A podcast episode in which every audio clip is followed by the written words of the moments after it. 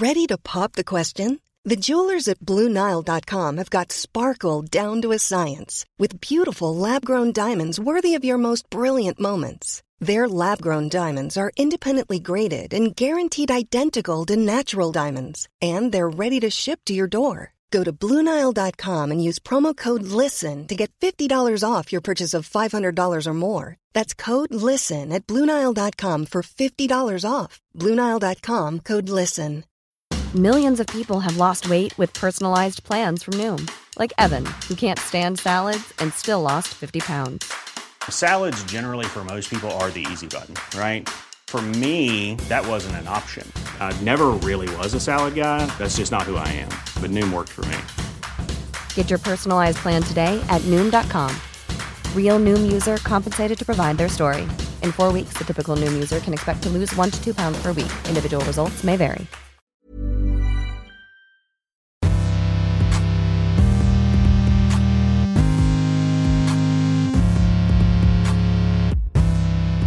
Hello and welcome to The Art Detective with me, Doctor Janina Ramirez. I'm an Oxford art historian, a writer and a broadcaster, and I'm your chief investigator of images. So this week's podcast is a little bit different. It's coming to you from a Durham Cathedral, that magnificent Romanesque treasure in the north of England. And I had the most extraordinary honour of being asked to open their new permanent display for the treasures of St Cuthbert. Now, I'm an Anglo-Saxon scholar, and for me, it, these are the crown jewels. These are Tutankhamun's tomb. This is as exciting as it gets. These are the objects that the monks of Lindisfarne carried across the north of England for a couple of hundred years, trying to escape the attacks of Vikings. And now, for the first time ever, you'll be able to see them in all their glory. They're exhibited in the most extraordinary cases, most cutting-edge technology to bring them to life. And you can see the co- the coffin of St Cuthbert that actually carried his bones, the bones of the Venerable Bede, the head of King Oswald, and the other things associated with him, the portable altar he used in his lifetime, the comb that combed his hair and his beard, and the cross that he wore tucked around his neck and wrapped up in his burial shrouds. They're intimate, they're beautiful, they're full of mysteries and riddles. So in this lecture, which I gave the morning that the exhibition was opened to the public, I explore them in depth. It's it's a longer Art Detective than usual, but it is me at my most passionate, at my most excited. So I do hope you enjoy the podcast.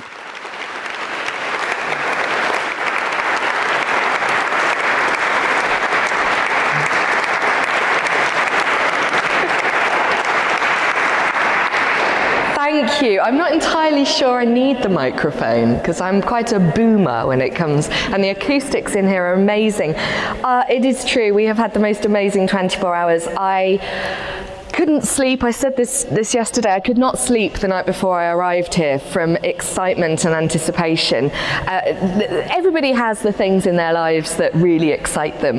And for me, the thing that really, really excites me are the Anglo-Saxons, and particularly the saints that I have written about. And, and out of all of those saints, Cuthbert holds an incredibly special place in my heart. Because of all of the saints, he is is the one that for me comes into such sharp focus through those treasures that you are going to be able to go down and see displayed for the first time in the most magnificent way. I um, did study Anglo-Saxon at York, and I used to drag my friends and family over to Durham regularly, and we would go down to to the, where they used to be displayed and peer into the darkness at the coffin and desperately try and make out what was going on on that coffin. It was impossible to see, I think we'll agree.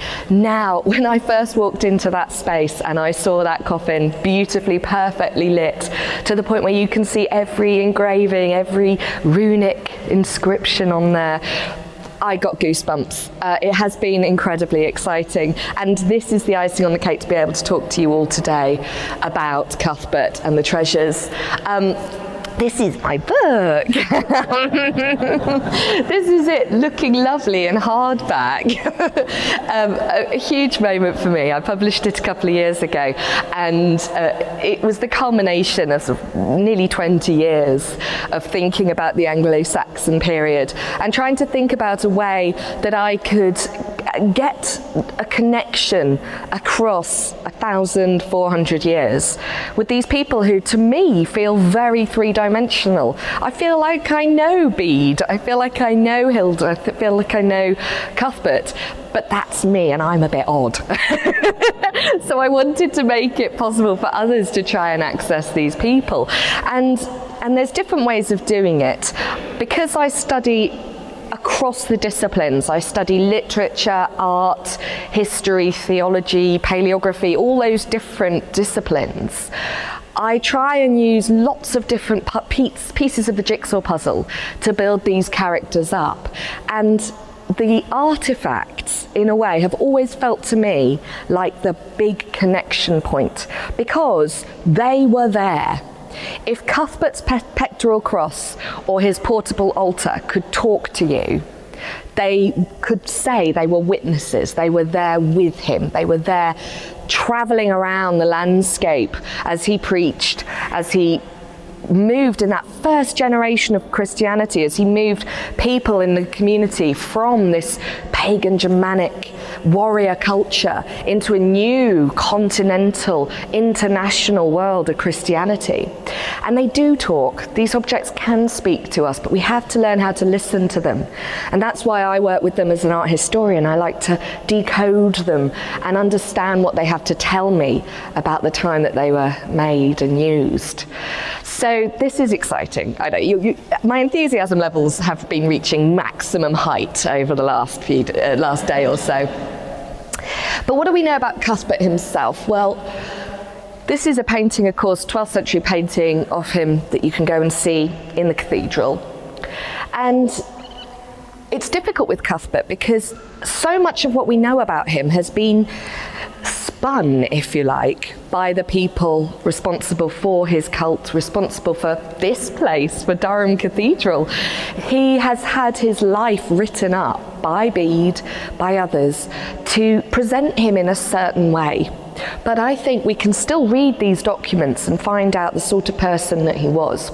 And one of the things that strikes me as so important about him is he is a little bit of everything to all men.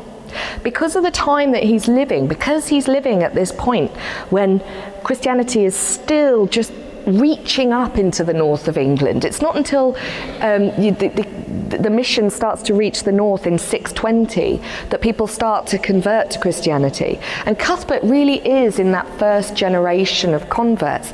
And I think it's difficult for us to imagine what that time must have been like. When you've got a world that has been in you know, a, tra- a set of traditions that have been in use for hundreds of years. The Anglo-Saxons with their pagan gods, with Thor, with Odin, uh, with their timber buildings, with their warrior outlook, with their poems like Beowulf and with their gold and garnet jewellery.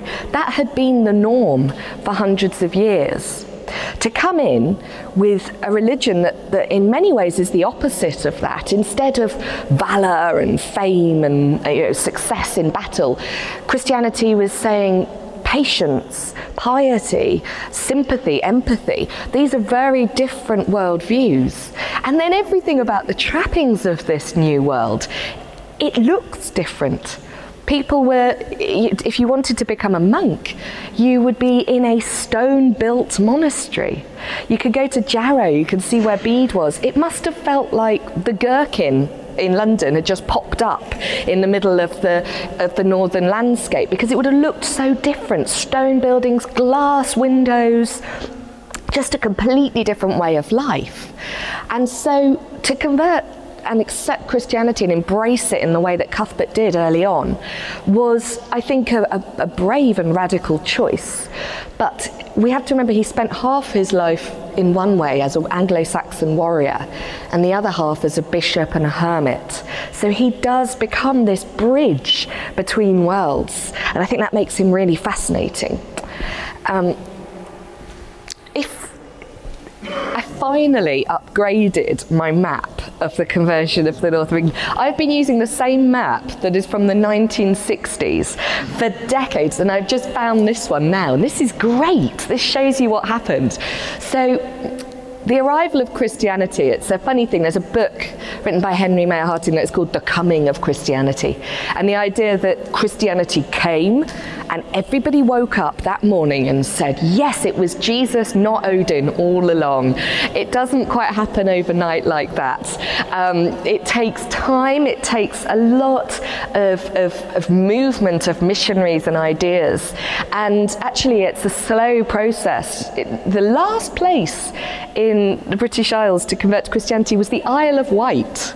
I love the idea that the Isle of Wight were just holding out there just for an extra few decades. just, but everywhere else, slowly from about the time five ninety-seven A D onwards, converts to Christianity. And, and it's an interesting process because, as you'll see when you go down and look at the Cuthbert treasures, there's a coming together of different types of Christianity up here in the north that doesn't really happen anywhere else.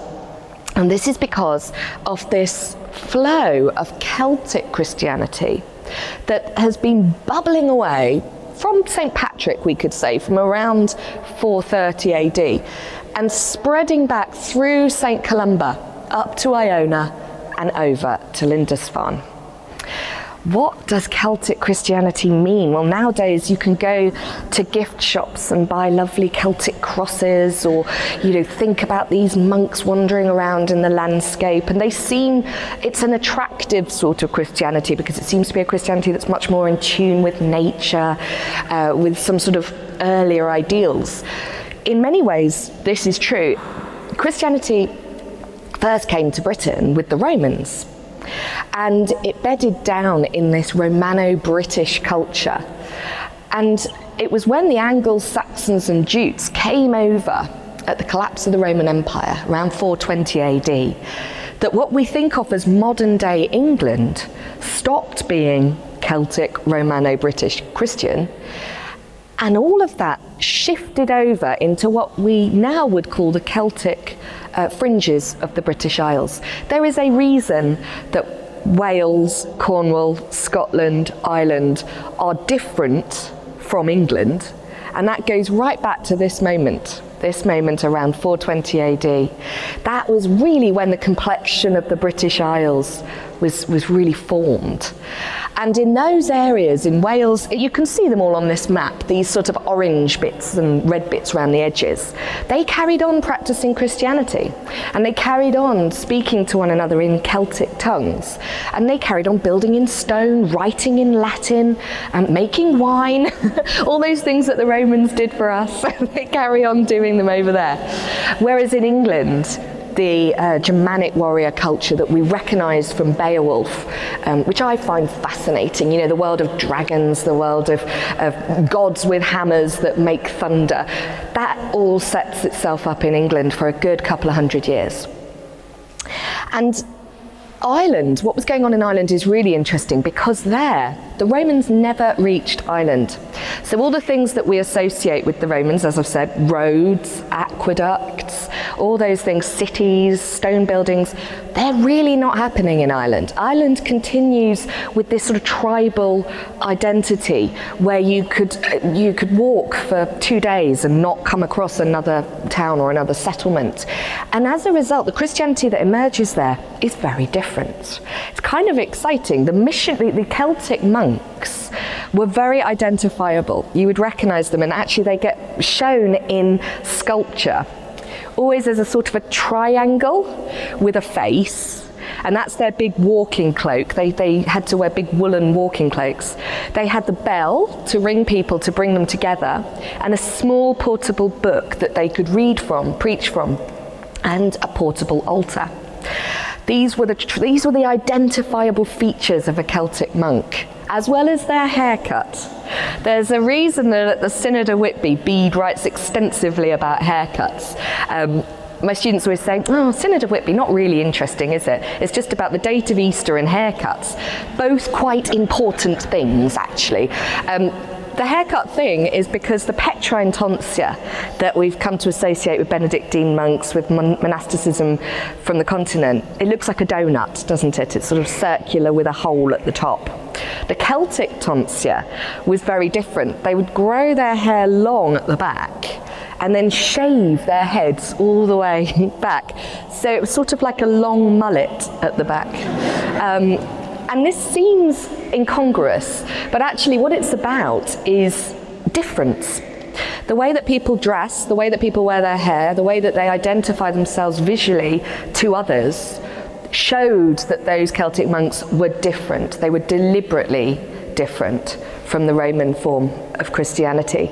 So when we get to the Synod of Whitby, it was really about trying to get these Celtic monks to conform, to be the same as the, the monks from the continent. But they built up this long heritage, this culture, this way of doing things that was different, that was rooted in their landscape, rooted in the, the, the, the way they had to navigate their way around Ireland. So that is why Celtic Christianity develops this different complexion. And it comes over with Saint Columba in a very interesting... I write about Saint Columba because he brings Celtic Christianity over to Iona, but he only ends up on Iona because he's done a very naughty thing.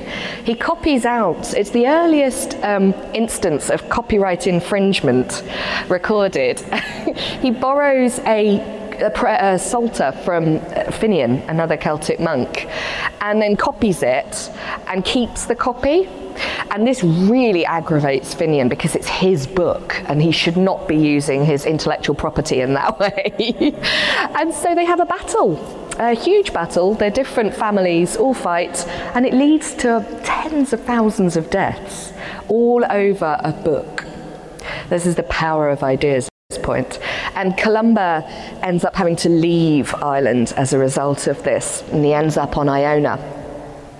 But what he does on Iona is set up this first outpost of Celtic Christianity on the edges of pagan England.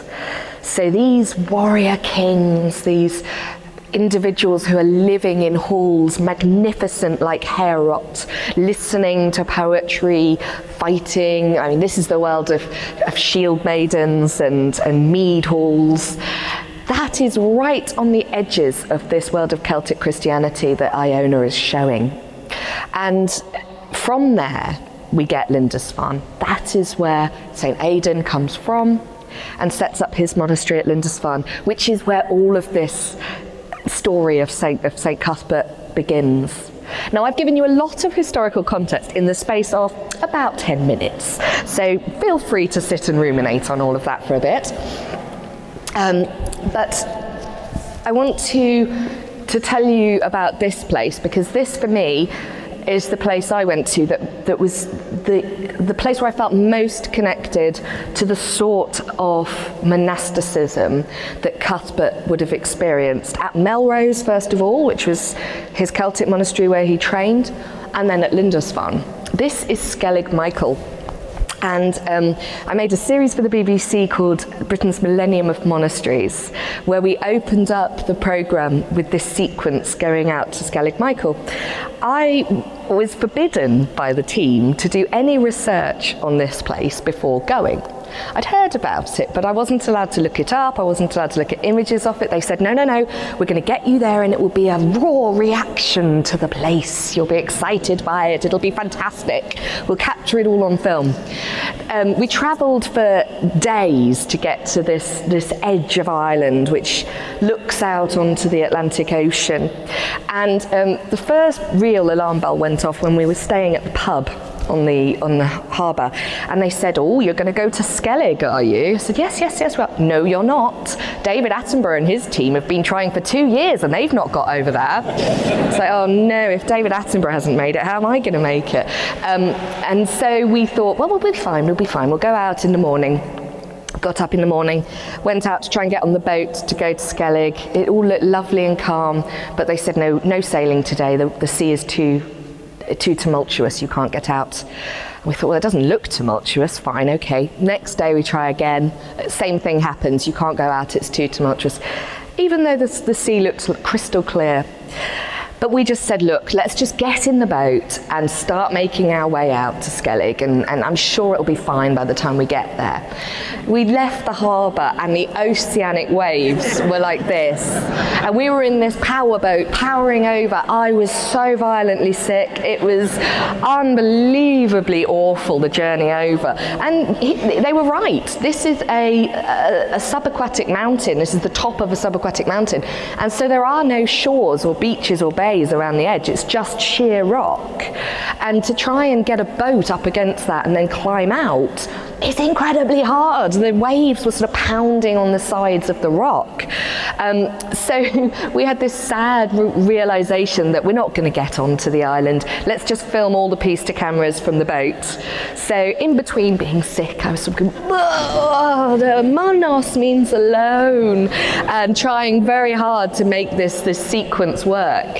And then and then the, the waters calmed, and, and we did. He said, "Do you want to try and get onto the onto the mountain?" And we said, "Yes, yes, yes, let's do it, let's do it." So we threw all the equipment up, climbed up. It was all brilliant. And then the the boat turned away, and as the, the, he was leaving, he said, "I'll try and come back for you." And he sailed off, and we were left on the mountain, and we had no idea whether he was coming back for us. And that sort of added to the drama of being in the middle of an ocean.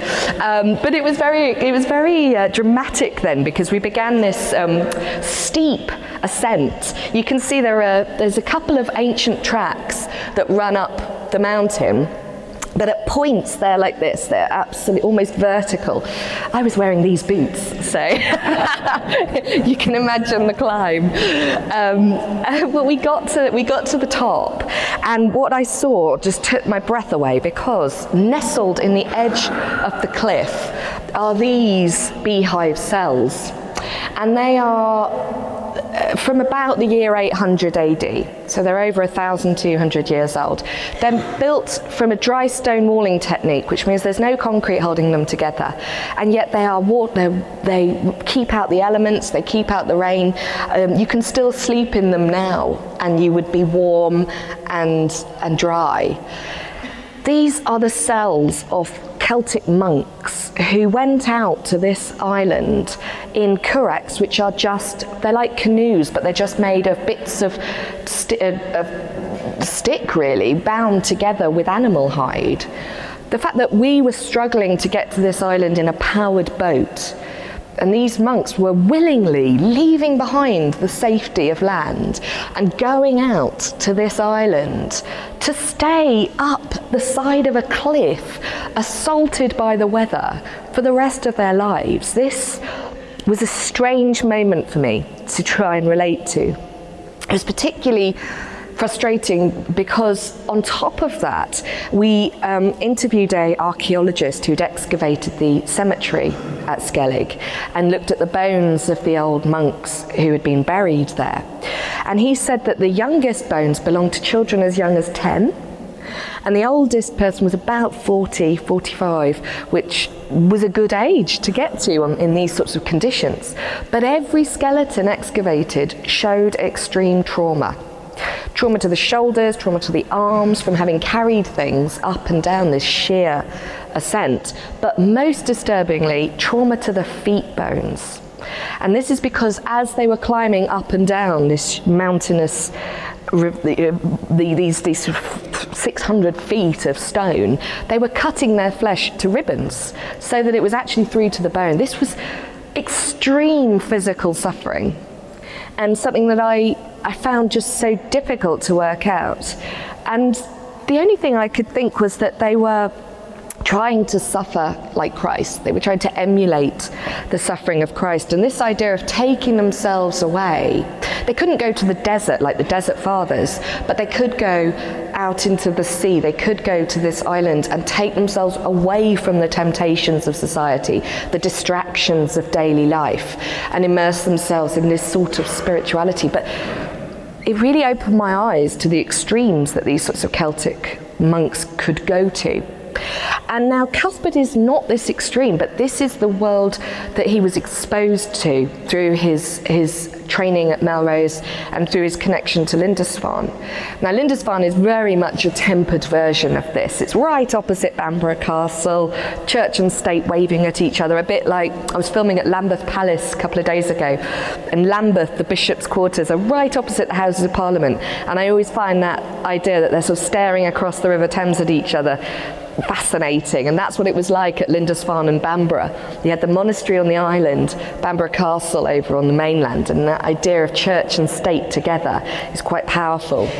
Um, but it, this is this is a, a worldview that, that Cuthbert would have embraced because of the exposure to Celtic monasticism he had. Now, um, you can see Lindisfarne up there.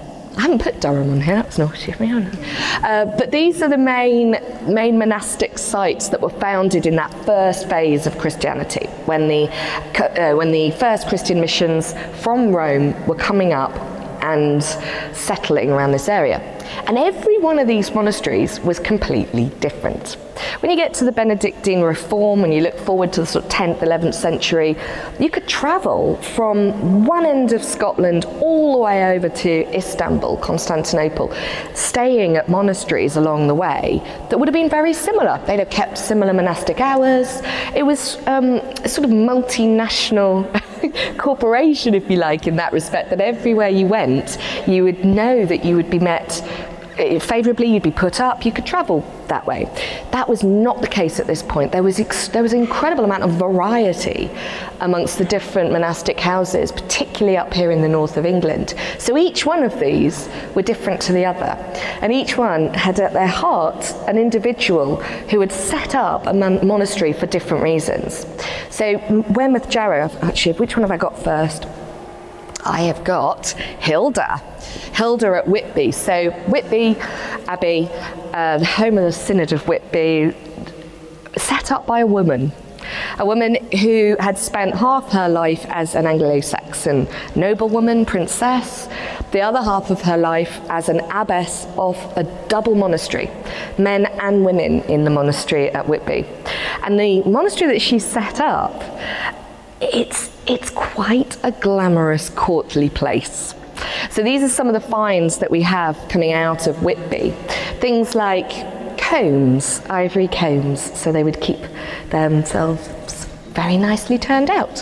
Things like beads, lots of little glass beads that are being imported from the continent. Um, styluses, writing implements. This is fascinating. The idea that everywhere in this monastery, men and women are writing, writing down ideas, thinking things through, and stone and inscriptions. This is um, one of just one of the inscriptions that's coming out of Whitby. So we can we can build up an atmosphere at Whitby that is has this incredible woman at the head of it, Hilda, and is quite a, a courtly and sophisticated place, a place you would want to send your noble children. Young men, young women, to gain an education, to be alongside like-minded people. So that's Whitby, that's the sort of place that Hilda's setting up there. Then you've got Wilfrid. In my book, he's one of the saints I write about, and Wilfrid's, he's one of the more complicated saints, you could put it that way. He was quite difficult, I think. Um, used to ag- he wanted he wanted quite a lot of power. So a way you can tell this is when he had his um, when he w- when he was declared bishop. He made sure that there weren't enough decent Christians in Britain, in his opinion. So he shipped over a bunch of French Christians to conduct the ceremony. He wanted to have it done in the continental fashion, which meant that twelve other bishops had to lift him up on the throne and carry him around. And this is the idea that, you know, the twelve apostles and Wilfrid up at the top like Jesus. He's, he had, that was that was sort of his level of imp- self-importance. Um, and he wanted to be more important than the King of Northumbria, so he used to aggravate the King horribly. The King would throw him out and he'd go off to the Pope. Then he'd aggravate the Pope and the Pope would throw him back to the King. And they did this a number of times. But it, he is a fascinating, fascinating character. Very worldly, very travelled, very sophisticated. Um, and and the courts that the courts listen mm. slip the monasteries that he set up at Hexham and Ripon were very, very lush, very lavish, and the things that came out of these monasteries were the most sophisticated things. So he had a manuscript made that was empurpled and written in gold. And this was the way that manuscripts for the emperors were made. That's what Wilfrid expected at his court, at his monastery. And his throne still survives. The episcopal throne that you can go and see. I've sat in it. It was very exciting, very old. um, so that there there's the finds associated with Wilfrid at Hexham and at Ripon. And then you get Bede. Bede at Wearmouth and Jarrow, founded by Ceolfrith, a contemporary of Wilfrid and one of those very, very early converts. Um, like all of the others, he was also a nobleman first. It's very obvious from reading Bede's history, ecclesiastical history, that it was a top-down conversion. They weren't really worried about what the peasants and the day-to-day people thought. They were getting the kings, the nobility, the people at the top of society to filter Christianity down. So again, another noble person setting up Wearmouth Jarrow. And this is different from the other two, because I've described Jarrow, Wearmouth Jarrow, as being like the Silicon Valley of its day. This is the white heat of Christian technology and Christian ideas bubbling away here. Ceolfrith was a bibliophile, an art lover. He travelled over to Rome, over to the continent, gathering up all the books and information he could get his hands on. So he is thought to have got hold of the imperial collection of books, Cassiodorus's books from the continent, and brought them all up to up to Newcastle, up to around here, to make this cutting-edge library. And then coming out of all that research, all those ideas, the Codex Amiatinus, the first complete Vulgate Bible. It's huge. Um, it weighs the same as a Great Dane. That's the, the way that we sort of say. It takes two men to carry it. Thousand skins, animal skins used to make the, the vellum. And that was just one of three. And interestingly, if you still go to a bookshop and ask to buy a copy of the Vulgate Bible, it will be copied from this manuscript that was made at, under Bede's watch, outside Newcastle at Jarrow. I think that's amazing. And also it was it lay hidden for hundreds of years. For hundreds of years, they thought the Codex Amiatinus was Italian. And it's in Florence, it's over in Italy. It looks like it should be an Italian project. Surely only the Italians could come up with something this sophisticated, this advanced, the first Vulgate Bible. Well, what had happened was the frontispiece had been graffitied. So it's hiding away in this monastery, in in this collection, connected to Monte Cassino in Italy. And where it should have, where the frontispiece says who made it, there's a line that says, "This is dedicated by Peter of the Langobards." Italian.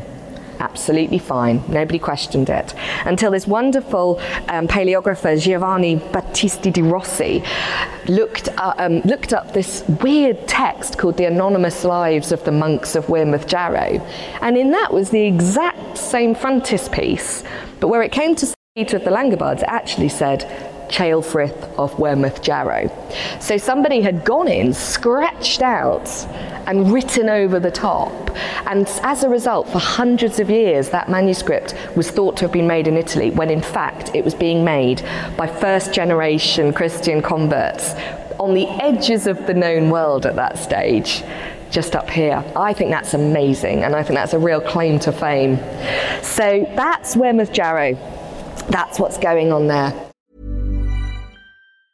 When you're ready to pop the question, the last thing you want to do is second-guess the ring. At Blue Nile dot com, you can design a one-of-a-kind ring with the ease and convenience of shopping online. Choose your diamond and setting. When you find the one, you'll get it delivered right to your door. Go to Blue Nile dot com and use promo code LISTEN to get fifty dollars off your purchase of five hundred dollars or more. That's code LISTEN at Blue Nile dot com for fifty dollars off your purchase. Blue Nile dot com, code LISTEN. I'm Sandra, and I'm just the professional your small business was looking for. But you didn't hire me, because you didn't use LinkedIn Jobs. LinkedIn has professionals you can't find anywhere else, including those who aren't actively looking for a new job, but might be open to the perfect role, like me. In a given month, over seventy percent of LinkedIn users don't visit other leading job sites. So if you're not looking on LinkedIn, you'll miss out on great candidates, like Sandra. Start hiring professionals like a professional. Post your free job on linkedin dot com slash people today. Millions of people have lost weight with personalized plans from Noom. Like Evan, who can't stand salads and still lost fifty pounds. Salads generally for most people are the easy button, right? For me, that wasn't an option. I never really was a salad guy. That's just not who I am. But Noom worked for me. Get your personalized plan today at noom dot com. Real Noom user compensated to provide their story. In four weeks, the typical Noom user can expect to lose one to two pounds per week. Individual results may vary. Where does Cuthbert fit into all of this? Well, he is associated most closely with Lindisfarne. And I've given you a bit of context about how Lindisfarne has evolved out of this Celtic tradition, coming over from Columba, um, Iona, over to Lindisfarne. And I've got these images here just to illustrate, yeah, it's Aidan, but if you've been to Lindisfarne, one of the most extraordinary things about the experience, of course, is that it is a tidal island and that it is cut off from the mainland twice a day. Uh, kind of scary when you're filming and you get caught on the tides as the tide is coming in and the sand starts to slip under your feet and you're racing for the shore, uh, but it's very it's it's perfect for Celtic ideas of um, this monastic isolation. So what you had at Skellig Michael, where people are travelling out into the sea to be alone, that happens in that, twice a day, naturally, on Lindisfarne. At one point it's connected and then it's cut off from all the temptations of the world, physically. So that, that's why the location is so suitable at Lindisfarne. But everything about that site is different. There is a, a one weird Uh, serendipity about what's been happening over the last twenty-four hours. We're opening the Cuthbert treasures up. We're showing them for the first time in all their glory.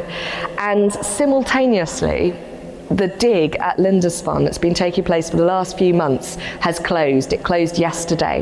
And that dig has discovered finds related to Cuthbert's monastery on Lindisfarne. Weird and wonderful things, like possibly the vellum pit, where the vellum was being prepared to make the Lindisfarne Gospels. The early buildings that they may have lived in, slept in, stayed in. It's so exciting that this world is starting to come, come out to us. We're starting to see it. So that's Lindisfarne. And unlike, um, unlike Wearmouth, Jarrow, Hexham, Ripon, Whitby. This is a place that is, it would have looked different. All of the buildings would have been in timber. There would have been a, a real sense that it was like a, a village, really, that there were different buildings throughout the site doing different activities, different types of crafts. And in that mix, we end up with this idea that they are practicing a form of Christianity that is almost almost right in terms of what the, the missionaries from Saint Augustine, from Rome, what they want them to do, but ever so slightly in need of moderate modification. This is your haircuts, this is your dating of Easter issues that raise their head at the Synod of Whitby. And um, through the Synod of Whitby, it's decided that, unfortunately, the Celtic way of doing things gets the thumbs down. And the Roman way of doing things gets the thumbs up. So everybody has to, in these Celtic monasteries, has a decision to make. They can either leave and go back to Ireland and continue to do things the way that they've traditionally done it, or they can change and adapt and moderate their way of doing things in line with the Romans. And that is what happens at Lindisfarne. And it is Cuthbert that becomes the poster boy for this change. So he is perfect. He is all things to all men. He is a Anglo-Saxon warrior, Celtic monk, and he is absolutely on point when it comes to the Roman practices. He wants to do it the orthodox way. And when you look at things like the Lindisfarne Gospels, but also the treasures that you'll see down there, all of them reflect this everyman approach that Cuthbert was supposed to show. So um, in the Lindisfarne Gospels, you've got this wonderful blending of Anglo-Saxon art, Celtic walls and spirals, and Roman evangelist portraits, all brought together to show to show really that Lindisfarne as a community can move forward, they can they can stay viable and important in this, this new post-Whitby world. Um, okay, so we've got we've got Cuthbert on the scene a little bit, but how does he end up here? Why are we at Durham? Why, uh, why have you come to see the treasures here and not at Lindisfarne? It's those pesky Vikings. Um, no horned helmets, by the way, that's absolutely not the case, but they were pretty brutal and they did attack Lindisfarne. We see the, the start of the Viking Age as beginning in seven ninety-three with the first Viking raid at Lindisfarne. So it is Lindisfarne itself that was attacked first. And it's a very dramatic and unsettling set of accounts from this experience. Um, the writers record the altars of the saints flowing with the with blood of innocent monks. And I can imagine how quick and terrifying the Viking assaults must have been. They're coming out of nowhere. No one's anticipating them.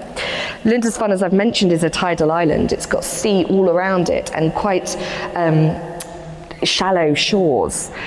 This was perfect for Viking longboats. Viking longboats are designed to have a really narrow stern so they can come in on the tide, right up the shore, everyone can jump out. They can do their raiding, then they can get back in the boat and go out on the tide.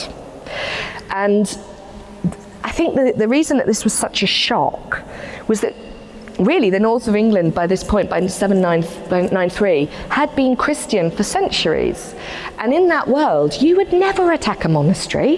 That was something that Christians re- you understood between each other. You wouldn't go there.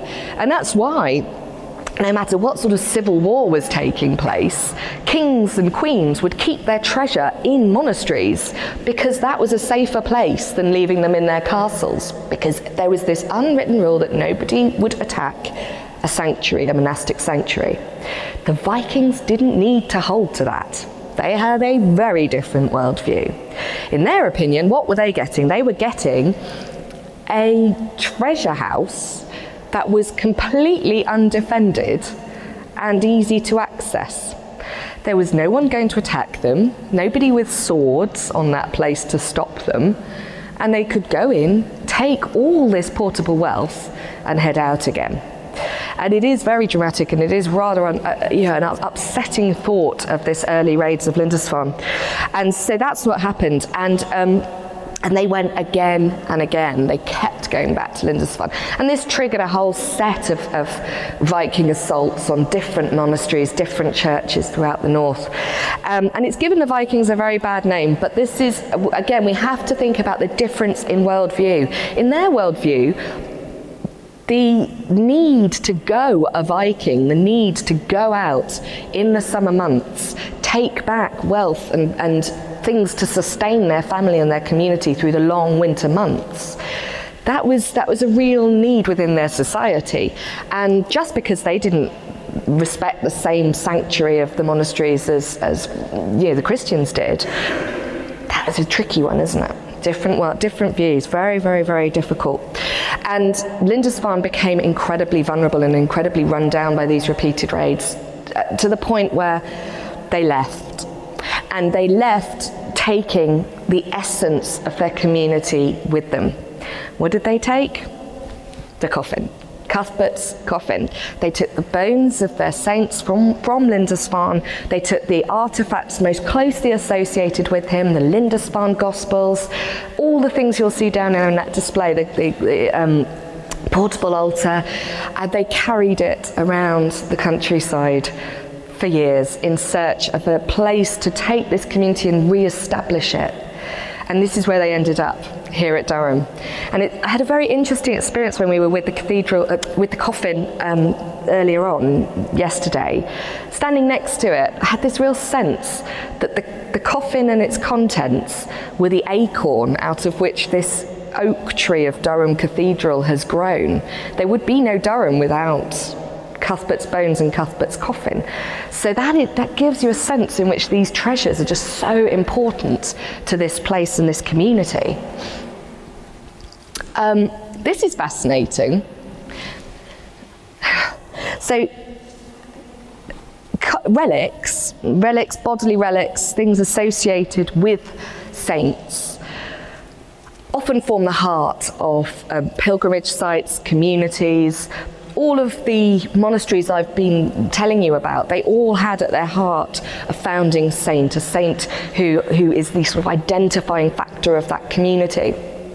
And Cuthbert's relics were clearly very well looked after, to the point that the ivory comb you'll see downstairs was used repeatedly to comb the hair of Cuthbert. And in his lives, we read that his nails continued to grow and his hair continued to grow, and they had to keep looking after him and tending to him, because this, of course, is a sign of sanctity. If the body remains incorrupt, it means that the saint is all the better, all the stronger. And often you'll find accounts in saints' lives where they go, well, the body was totally incorrupt after twenty, thirty years, which is a sign of their sanctity. Now, what is fascinating about Cuthbert is he seems to have stayed incorrupt right the way up to the Reformation. We are talking you know, seven, eight hundred years later.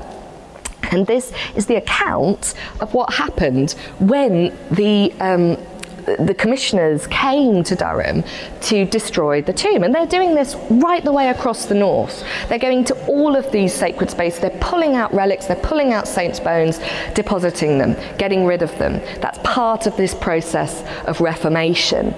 But when they got here, they, they found something they weren't expecting, which, which was that um, they found Cuthbert lying whole with his face bare and his beard as if it had a fortnight's growth. This is in fifteen thirty. Um, the goldsmith shouted out, "Alas, I've broken one of his limbs." Doctor Henley called out, "Throw down the bones." But the goldsmith replied that he could not do so because they were kept together by skin and tissue. It's all a bit grim, but he is lying whole. If you don't believe me, come up and see it for yourself. At which point Doctor Henley came up and he saw it was actually true that they were undecayed. And so they said that they should move the whole body. And this is this is the key to why Durham continues to this day. It continues because Cuthbert's remains then ended up being reburied, relocated, and this continued as a viable cathedral with that saint at its centre. That's what makes this cathedral so unique, so different, so special. And that, again, I think, comes down to the treasures that you'll see in the exhibition. The fact that the, the, the, the coffin and the relics were treated with such honour and such respect for such a long time preserved this identity and this this individual of Saint Cuthbert at the heart of it. I found that really quite, quite miraculous. Um, there's the comb, the, the ceremonial comb. There's quite a few of these survive from the early medieval period, and they are thought to be part of the preparation for uh, for mass, for ceremonies, that the, the priest or the monk would prepare his beard and his hair by ceremonially combing it. So you will see the comb that has actually gone through the hair of Cuthbert himself, and the coffin. This is how it used to be exhibited. Look at this, I forgot. It had all this sort of weird sand effect at the bottom and strange glowing windows. It doesn't look like that now. Um, the coffin is the oldest, one of the oldest surviving pieces of wood from the, before ten sixty-six. And it is a unique survival, carved on all sides with symbols, with words, with ideas, all designed to protect and shroud and enclose the body of Saint Cuthbert. If I just run through a few slides, I have ended up having to resort to very, very old drawings of what's on the front, on the coffin, because up until yesterday, you couldn't see these things. Whereas now, I've actually been able, for the first time ever, to make out the runic inscription on the front of the coffin because of how beautifully and carefully it's been lit. Very exciting. Um, This is the front of the coffin. You can see the Virgin with the Christ child on her knee. This whole coffin dates from around six ninety-six, uh, just after Cuthbert's death. And so the art that you see on all sides is being plucked from various sources that are contemporary with this. And this image is probably coming from some sort of Byzantine iconic tradition where you'd get the Virgin and child shown together. So, and it's, I think it's quite an intimate image because you've got these big eyes on the Virgin that stare out at you, stare out at the viewer. Um, so that's the very front. And can you, you can see the rooms up here. I'll talk a bit more about rooms in a minute, but that's, um, that's an interesting aspect of this part of the coffin. Then you've got the archangels. These are along the side, and and they wrap around the front, uh, around the, the, the front, uh, the top of the coffin as well. So the archangels wrap all the way around. They're all named. They've all got individual names, and this again is quite radical because at this point in the seventh century, the angels were problematic to the Roman Church. Angels were intercessors, but they were also, in a way, intermediaries. They were cutting off direct communication between the divine and the human.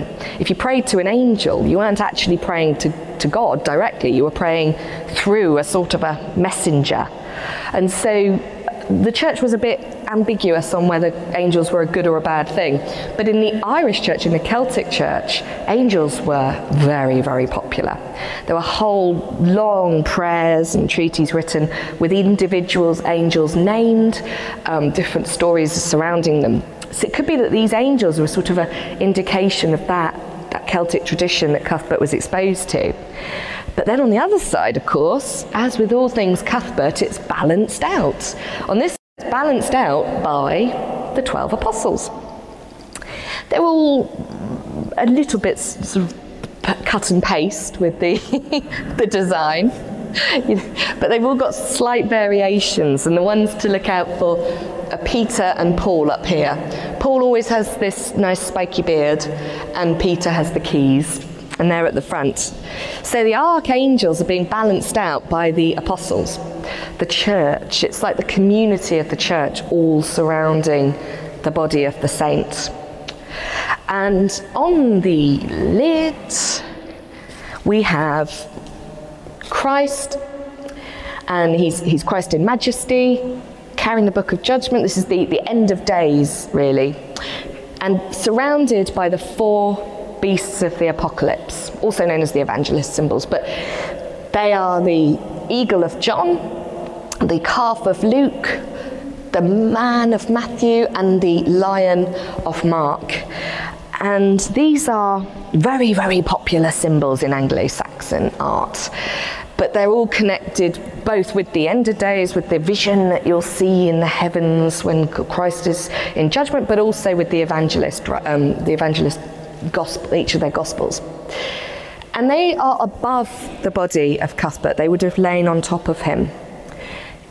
There is the argument that, on the one hand, this is the whole of Christianity, the whole of the community of the faithful embracing and surrounding the body of the saint. But I also do subscribe to this idea that it's a sort of visual prayer, an eternal visual prayer. So you pray to the Virgin and Child, to the angels, to the saints, and to Christ. And that is constantly being recited around his body through these images. And you add to that the inscriptions. The, you can see up here, can you see there the word Lucas? L U C A S. Sideways, everyone's got to go.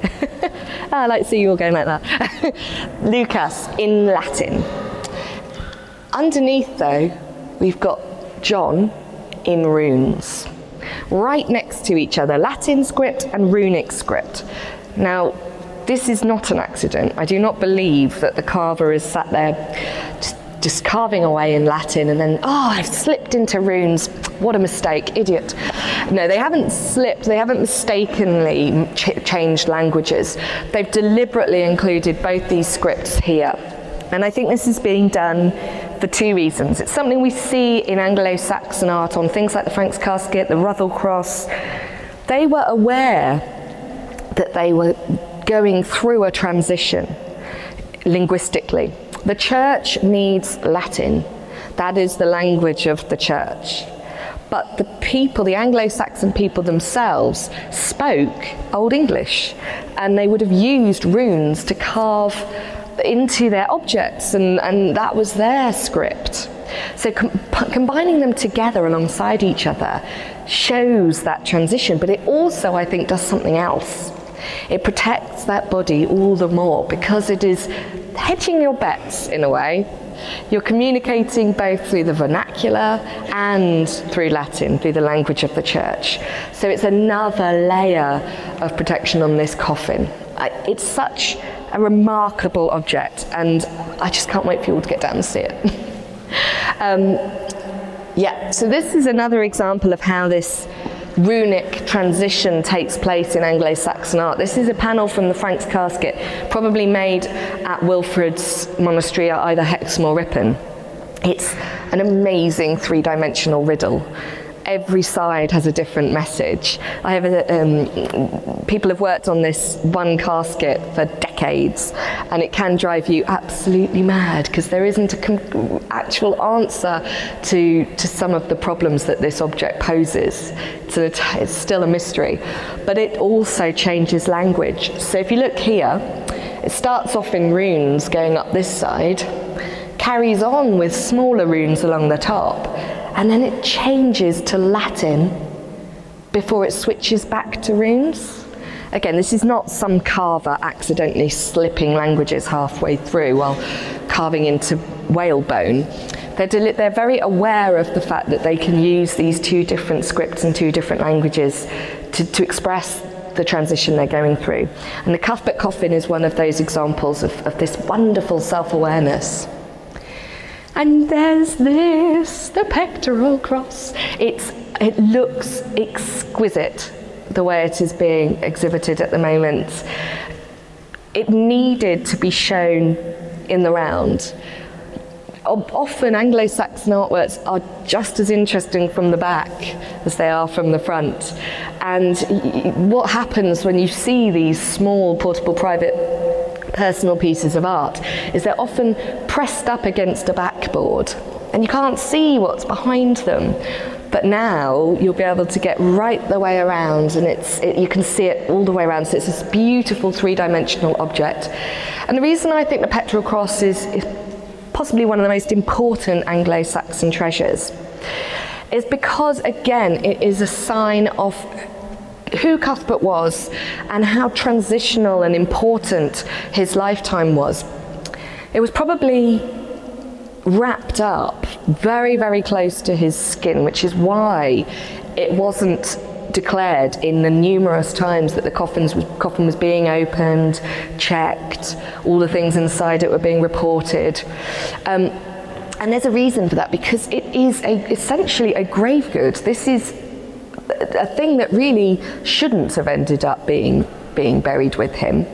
But it's also a sign of the sort of person he was before he became a bishop. He was an Anglo-Saxon warrior. And this looks like the finds from the Staffordshire Hoard. It looks like the finds from Sutton Hoo. It's that gold and garnet cloisonné that they developed and perfected to the to the extent that each of those little cells has a perfectly cut garnet inside it and then a piece of gold foil behind it to sparkle and cut. No glue, nothing holding them in place, just the sheer skill of the craftsmen who have over centuries developed this cl- gold and garnet cloisonné jewellery. And Cuthbert has a piece of that. He has a bit of that heritage, that history in this cross. So I said earlier, he is all things to all men. In this respect, he is holding on to that earlier Anglo-Saxon artistry and culture. And I think that this is just such a personal piece as a result. Um, oh, there it is, looking, looking glorious from the front. One of the things that I'm often asked about with the cross, why is it this shape? Why is it this sort of equal-armed, curved shape? Well, you could look at this and draw a circle around it like this. And if you did that and you filled in these spaces here with similar bosses like that, you've got a composite disc brooch. You've got those wonderful Anglo-Saxon brooches that you find again and again holding up their clothes. This is a modified version of that design. By taking out those elements, the same craftsmen are probably making these objects for Christians now, but they've developed it on this cross shape. So it's an adaptation, it's a development, a transformation. I find it really exciting when you see these examples. Um, and the portable altar. If, if the comb gives the impression of Cuthbert as this sort of a very uh, powerful bishop with all his ceremonial garb, and if the cross gives an indication of Cuthbert as an Anglo-Saxon, someone coming out of the Anglo-Saxon tradition, then this is the object that speaks most clearly about his Celtic Christian training. This little portable altar, it's got five crosses on it, one, two, three, four, five. It's small. And this is what he would have used to wander and preach. He would have used this and the Stonyhurst Gospel book, that lovely little book of uh, uh, John's Gospel that's now in the British Library. Those were his the tools of the Celtic monk. They were the basic elements of a missionary, Celtic missionary, what he needed to wander and preach. So you'll see this for the first time properly as well. There it is, there's the Stonyhurst Gospel, wrapped up in the coffin with Cuthbert, and the oldest surviving cover, leather cover, to a manuscript. It's incredible. It's such a rare survival. As with all of these things, you could just tell that the community, first at Lindisfarne and then here at Durham, have treasured and looked after these things so well that that is why they survive, unlike any other examples. This has got its original cover because it's been looked after.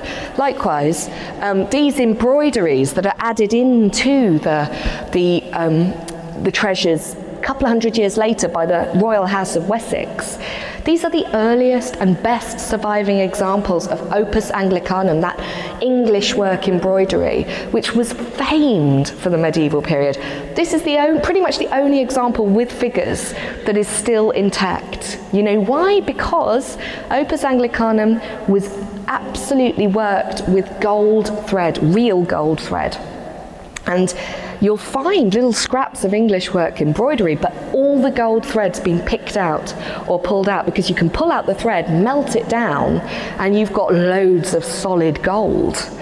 But in this example, they survive. Nobody's done that because they're part of these treasures, these relics associated with the saint, and as a result, they survive. It's going to be very exciting to see when you see them in the light. And then the final piece of the puzzle that is not yet here, but it should be, the Lindisfarne Gospels. This is the final piece of the puzzle. It's the final piece of what I've been telling you for this last hour about who Cuthbert was, what Lindisfarne is, why Durham is here. This is the the cult object at the heart of, of Saint Cuthbert's community, where it's all brought together in one piece.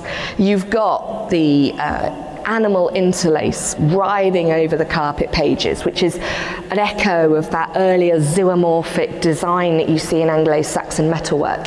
You've got the whorls and spirals here that are coming out of Celtic art, Celtic metalwork. All of that, um, and then on, alongside it, evangelist portraits as well, pictures of the evangelist. Combining all this effort, all done with the hand of one man, Eadfrith, the Bishop of Lindisfarne himself, done in honour and in memory of Cuthbert.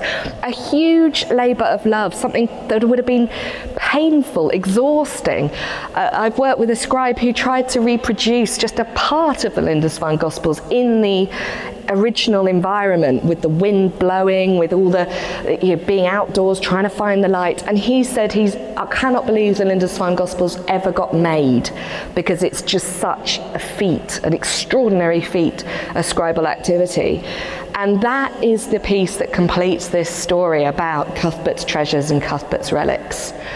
Alongside trying to get the, Cuthbert, the Lindisfarne Gospels up to here to Durham, I'm also on a campaign to get St Cuthbert made the patron saint of England. I think we could do a lot worse than that. Um, St George, he's not a proper native saint. We need Cuthbert.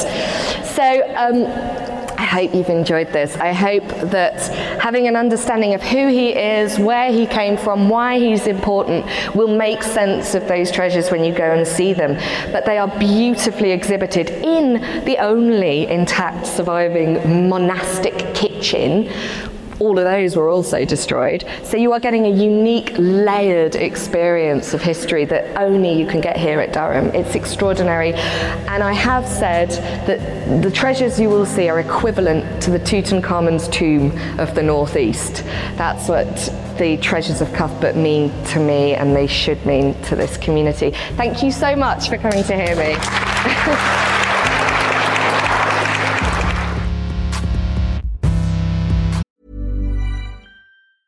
Planning for your next trip? Elevate your travel style with Quince. Quince has all the jet-setting essentials you'll want for your next getaway, like European linen, premium luggage options, buttery soft Italian leather bags, and so much more. And is all priced at fifty to eighty percent less than similar brands. Plus, Quince only works with factories that use safe and ethical manufacturing practices.